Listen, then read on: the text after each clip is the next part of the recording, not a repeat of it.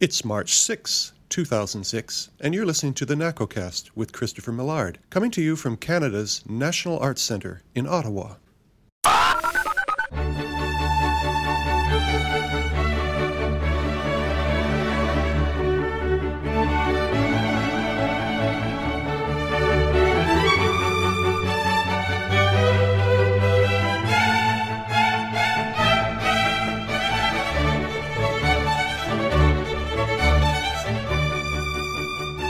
After a short vacation, the National Arts Centre Orchestra returns next week to Southam Hall with a performance of one of the great works of all time, Johann Sebastian Bach's B minor Mass. Our conductor is the highly respected Bach specialist Helmut Rilling, and our soloists include soprano Sibylla Rubens, mezzo soprano Lioba Braun, tenor James Taylor, and bass Markus Eiche. The choirs are the combined talents of the Ottawa Festival Chorale under the direction of Lawrence Ewashko, and the Vancouver Chamber Choir, led by Jon Washburn.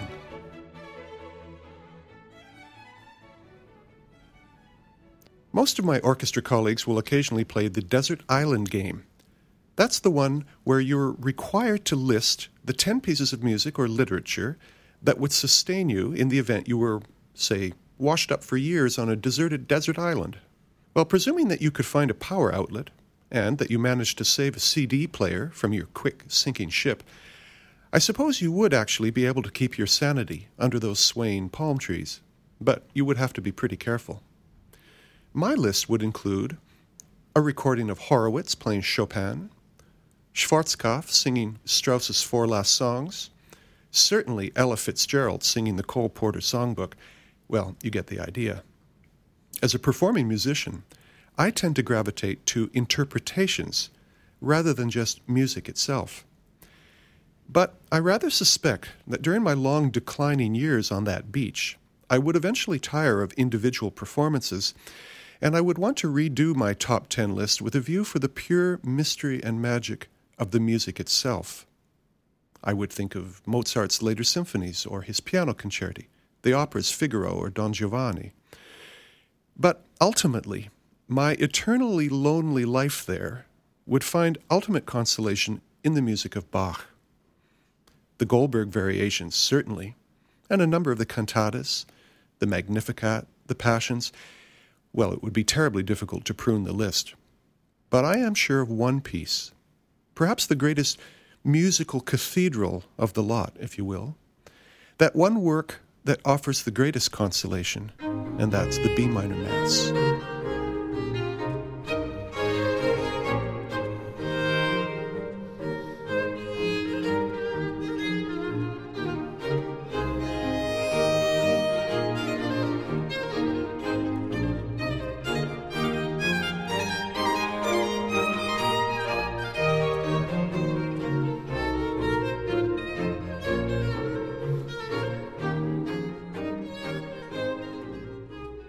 On today's NACOcast, we'll discuss some of the reasons why this music casts such a profound shadow and why it remains such an extraordinary experience for listeners in the 21st century. My guest today is Lawrence Ewashko. An Ottawa native, Lawrence has an impressive list of credentials as both singer and choral director. He spent years of postgraduate studies in Vienna. He completed the choral conducting program at the Hochschule for Music and the Lied and oratorio program at the Vienna Conservatory. Since his return to Canada in 1988, he has had a distinguished career as director of the Cantata Singers of Ottawa, chorus master of the Opera Lyra Ottawa Chorus, professor of choral techniques and vocal repertoire at the University of Ottawa, voice teacher at McGill University, and a frequent clinician, conductor, and consultant. Among Lawrence's teachers was Helmut Rilling, the conductor for our performance of the Mass this week. So, Lawrence, Helmut Rilling is an extraordinary figure in the world of Bach, especially. Tell me about your experiences with him. The leader, actually, in I would say in uh, Bach repertoire interpretations. Um, in 1998, I had an opportunity to go and study with with Helmut Rilling in Stuttgart uh, at his Bach Wochen. He um, has a whole week where we study and I, being one of the conductors, uh, with the Gächinger Kantorei and his orchestra, we would prepare four cantatas, which would be performed during the week um, he would be introducing them as part of as a Gesprächkonzert, which is a speaking concert. We would then uh, my colleagues and I, there were five conductors, we would take different portions of the cantatas and uh, perform them. But the culminating uh, event for the whole week where we, where we were there was the reconstruction of a Bach liturgy, a liturgy that was done in the style of Bach's time, which involved all of the parts of the Mass, which are, of course, Kyrie, Gloria, or Kyrie Christe, Kyrie, and then Gloria, Sanctus, Credo, Agnus Dei, and Benedictus. And um, the Mass itself took, in the traditional time, of three and a half hours, which is a long time. Um, the the Latin portion of the Mass was very interesting in that they would have Palestrina motets, they would have um, Schütz motets involved as part of this as well as an entire cantata, mm-hmm. which would be respective of uh, the scriptures that were read of that day and inspirational. So sometimes cantatas would take 25 minutes, sometimes 45 minutes, depending on on um, the instruments that he would have had at that time, mm-hmm. and also the vocal vocal aspects of the choir and um, soloists as well. Mm-hmm. So we would uh, have heard an original mass or liturgy which would have lasted for that period of time. So let, us just get back to the original purpose of the Mass and the motivations for composers to write for the Mass. In some cases, these would be part of their um, of their employment requirements at whatever mm-hmm. church they they were. I want to ask you especially about um, uh, the history of the B minor Mass itself. Uh, we understand that it was not assembled uh, originally as it was not composed as a mm-hmm. single entity, but was rather put together as a uh, a collection of a, of a number of, of works of Bach's. But it apparently began the the first part of it as the Missa of the I think around 1732. Mm-hmm and it was it was just sections of the liturgy. I believe the Kyrie and the Sanctus. Sanctus. Yeah. The, the, actual Sanctus was was written in 1714. Okay. And uh, that was for Jubilate Sunday uh, for Christmas Day uh, in 1714. Um, what was very common at that time was the parody mass, which would be or parody that a composer would take a piece of music and he would put other text with it or he would substitute things, which was very common uh, with composers composers at that time. They would call that plagiarism now. Mm-hmm. But at that time, it was very, very common. And Bach was very famous for that. He would take portions of. Um, portions of mass, uh, of not mass, but cantatas, and incorporate them in different aspects of his compositional styles. He wrote in a six year period 300 pieces of liturgical music in his first years at um, at uh, Le- in Leipzig. Yes, and he borrowed he borrowed from the period previous to that when he was in Weimar and Köthen. A question of efficiency for exactly. him. Yeah. Can you imagine the amount of work that you'd have to do to prepare uh, an entire cantata? Not only having to uh, compose it, but actually have to rehearse it, prepare the prepare, prepare the yeah. musician. So now, most of the work from that period were, were German works, German text. Am I? I'm correct. Mm-hmm. Tell me what, how how do you view first of all the creation of the Sanctus originally, which was Latin? How, where does the the issue of the Latin liturgy, of the Roman Catholic right. Church liturgy, fit into the life of Bach, who was a Lutheran? The Lutheran Church actually was um, uh, Luther preferred to have, this was a preference of his own, to have the liturgy sung in four languages, including German, Latin, Greek, and Hebrew. He, that was his prefer- preference. He actually wanted young people to be able to speak all four languages uh-huh. and to uh-huh. worship in four languages. Uh-huh. So this is, um, it's not uncommon that in the larger centers, such as in an international centers, Leipzig, that uh, they would have a Latin mass still um, working and functioning as part of their liturgy. Mm-hmm. The the um, priests still faced the altar at that time. Um, so it was it was not in our, our contemporary way of looking at Lutheran uh, literature or liturgy. Mm-hmm. In the country, where there was perhaps less of a, um, an international flavor, they would have gone directly into the vernacular of the people, which is going to be German. Mm-hmm. What's interesting to me about the B minor Mass, now Bach died in 1750, and I understand that the Mass was essentially assembled the year before he died as you've mentioned, from earlier works, from the early Sanctus, from the Credo, and mm-hmm. and some works from the 1730s, which seem to be tied into um, in an attempt for Bach to be employed by the incoming elector of Saxony, who was indeed Roman Catholic. So. Mm-hmm. There seems to have been yeah. some po- politicking on his politicking part. Politicking on his part, sure. Well, of yeah. course. I mean, he was he was not he was a, a difficult character. Uh, he had a very big, uh, high temper, I guess. Mm-hmm. Um, and uh, uh, I re- recall one of the the, the 16th um, in the row from Bach, uh, Biller, Herr Biller, who is now the cantor in, in Leipzig. He told us a story while I was in Stuttgart that Bach um, got so angry with one of the bassoonists. Yes, famous story. and he threw his wig at them, which, which was actually uh, a challenge for a duel. Yes. So uh, they, I think they did have a duel with the swords and whatnot. Well, the elders of the church chastised him and made him apologize because apparently he had called the bassoonist a nanny goat bassoonist. Oh, there we go. Yeah. So Bach, Bach, has not left us a, a, great tradition of bassoon solos. Oh dear, that's unfortunately. True.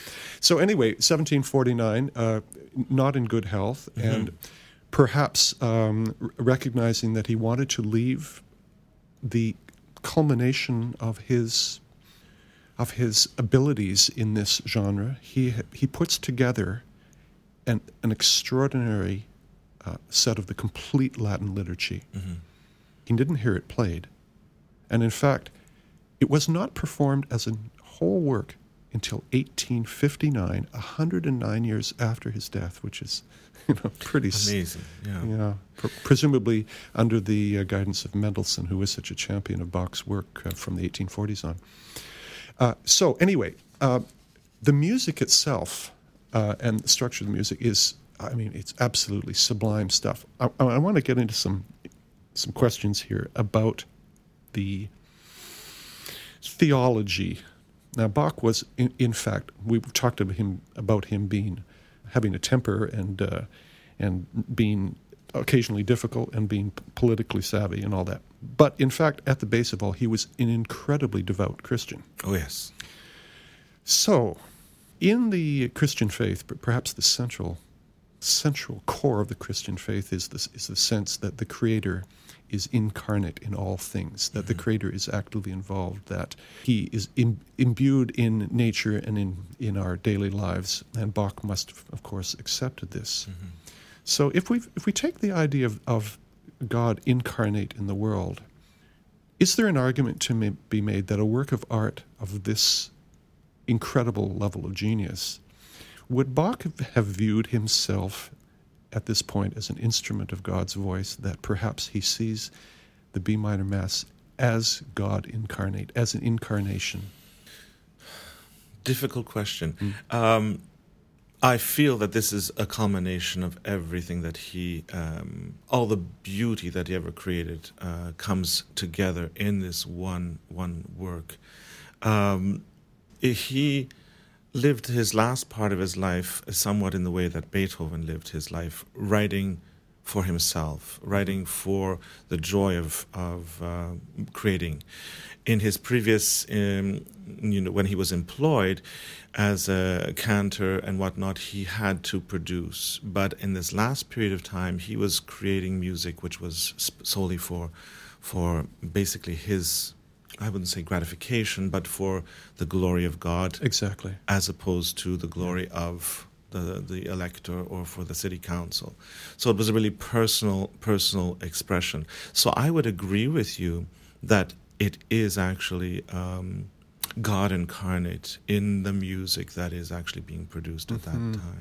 It, it's to me there's some similarities between great music like this and religious art especially icons. Mm-hmm. And we, we, especially know in the Greek Orthodox faith how, faith, how important the icon is. And we mm-hmm. go to museums and we see these images. And the church at the time encouraged the uh, viewing icons as, as being not just um, portrayals, but actually in some way God is incarnate in in the icon, so they have power. So the common people would have an icon available to them in the church or occasionally in homes. Mm-hmm. These beautiful gold leaf images of the of the Virgin Mary, and they became objects of worship in a in a very personal sense. Mm-hmm the idea of an icon in, in being of, of Orthodox uh, religious uh, bent um, is that the the images were not allowed to be in a three dimensional aspect mm-hmm. because we do not know God as such.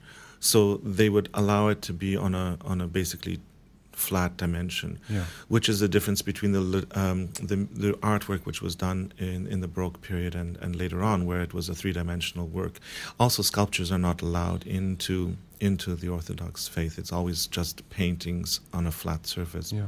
So. Um, the the description of an icon, I think that there's there's tremendous depth to be able to go into it spiritually because you're not you're not faced with the image of of um, the human being, you can go beyond that. So I would agree that this work is a very iconographic in that way. However, he uses he uses in this piece, uh, uh, for example, at in, um, at Resurrexit, um, he uses uh, the bass line as the voice of of uh, Christ and as, uh, it's very in, interesting. The basses in this in this chorus are the only ones who ever get a, an entire solo line, which would be written in a solistic style, and to have a group of thirty basses singing this together is quite a challenge, I must say. Yeah. yeah. But the, it's an interesting metaphor, isn't it? Yes. The, the, two dimensional religious icon and mm-hmm. perhaps the two dimensionality of music on a score, and yeah. yet in the living of it, in the understanding of it, it takes on for Bach the glory of God. Yeah. Yeah.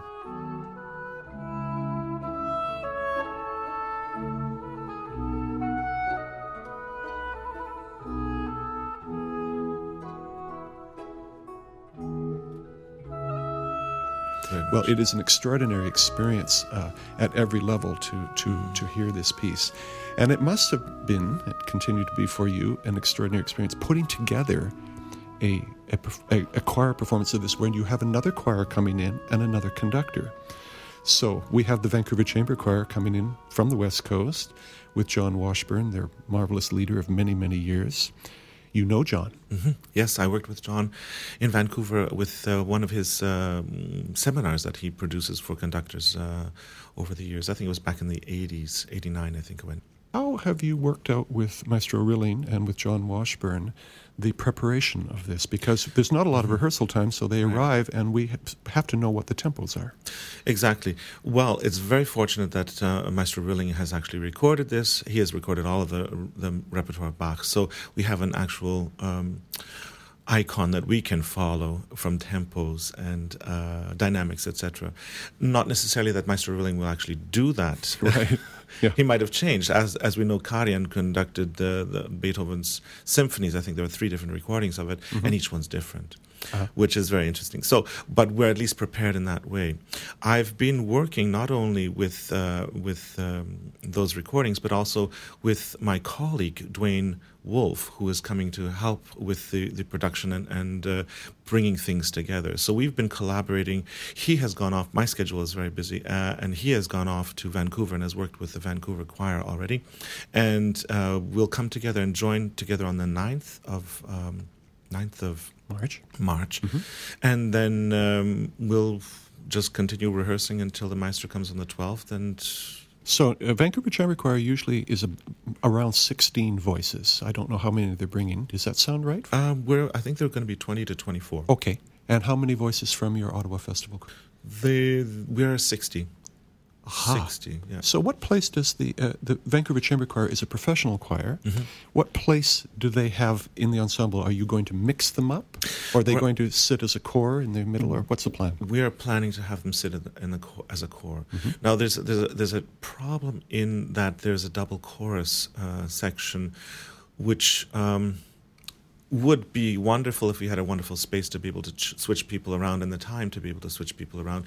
But from a technical point of view, we can't. So that double chorus will be um, mixed in within the uh, the ensemble of the choir. which will be a challenge for us. But I mean, we're up to any challenge. Lawrence, how challenging is the B minor Mass for the choir members?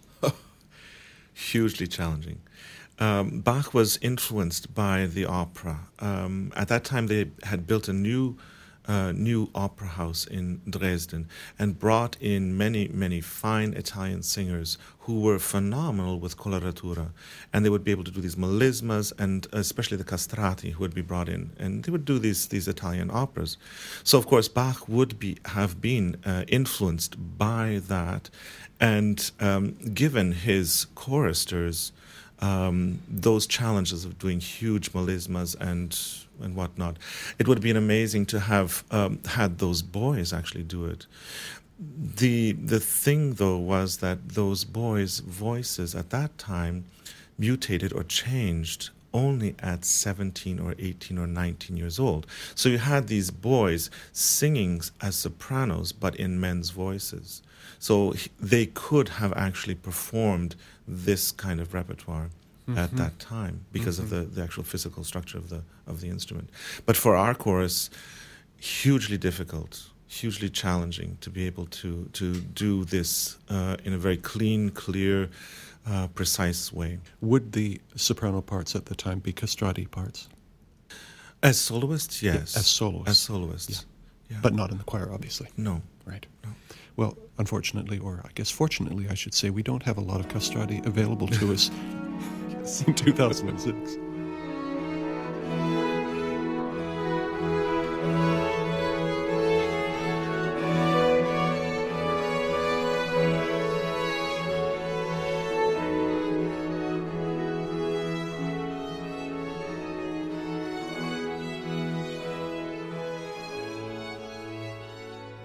Lawrence, we have an amazing collection of singers for this performance. You have worked with one of them, James Taylor. Yes, I have. In the past, he's been here at the NEC. Mm-hmm. And th- three marvelous uh, singers not known to Ottawa audiences. And I think by their resumes and their biographies, they look to be absolutely wonderful. Mm-hmm. Well, I can tell you that I've played the B minor, B minor Mass in my career several times, and it's always one of the great high points for me. And I, I know the audiences will take huge pleasure in, in this performance. It's a chance to hear one of the greats, Helmut Rilling, huh? Oh, yeah. Lawrence Ewashko, thank you very much for joining me, and we look forward to hearing the work that you've done with your choir in the concerts at the National Arts Center.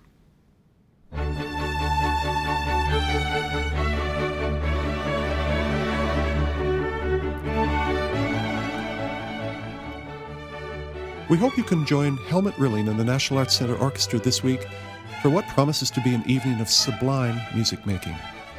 Our performances of Bach's B minor Mass on Wednesday, March 15th and Thursday, March 16th start at 8 p.m. at Southam Hall of the National Arts Center. Send us your comments and questions. You can reach us by sending an email to nacocast at gmail.com. We look forward to hearing from you. Don't forget, you can subscribe to this and other NAC podcasts by visiting nac.ca forward slash podcasts.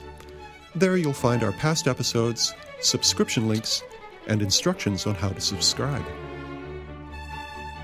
You can also easily find us as a free subscription in the podcast section of the iTunes Music Store. Search on NACOcast. For the NAC, this is bassoonist Christopher Millard.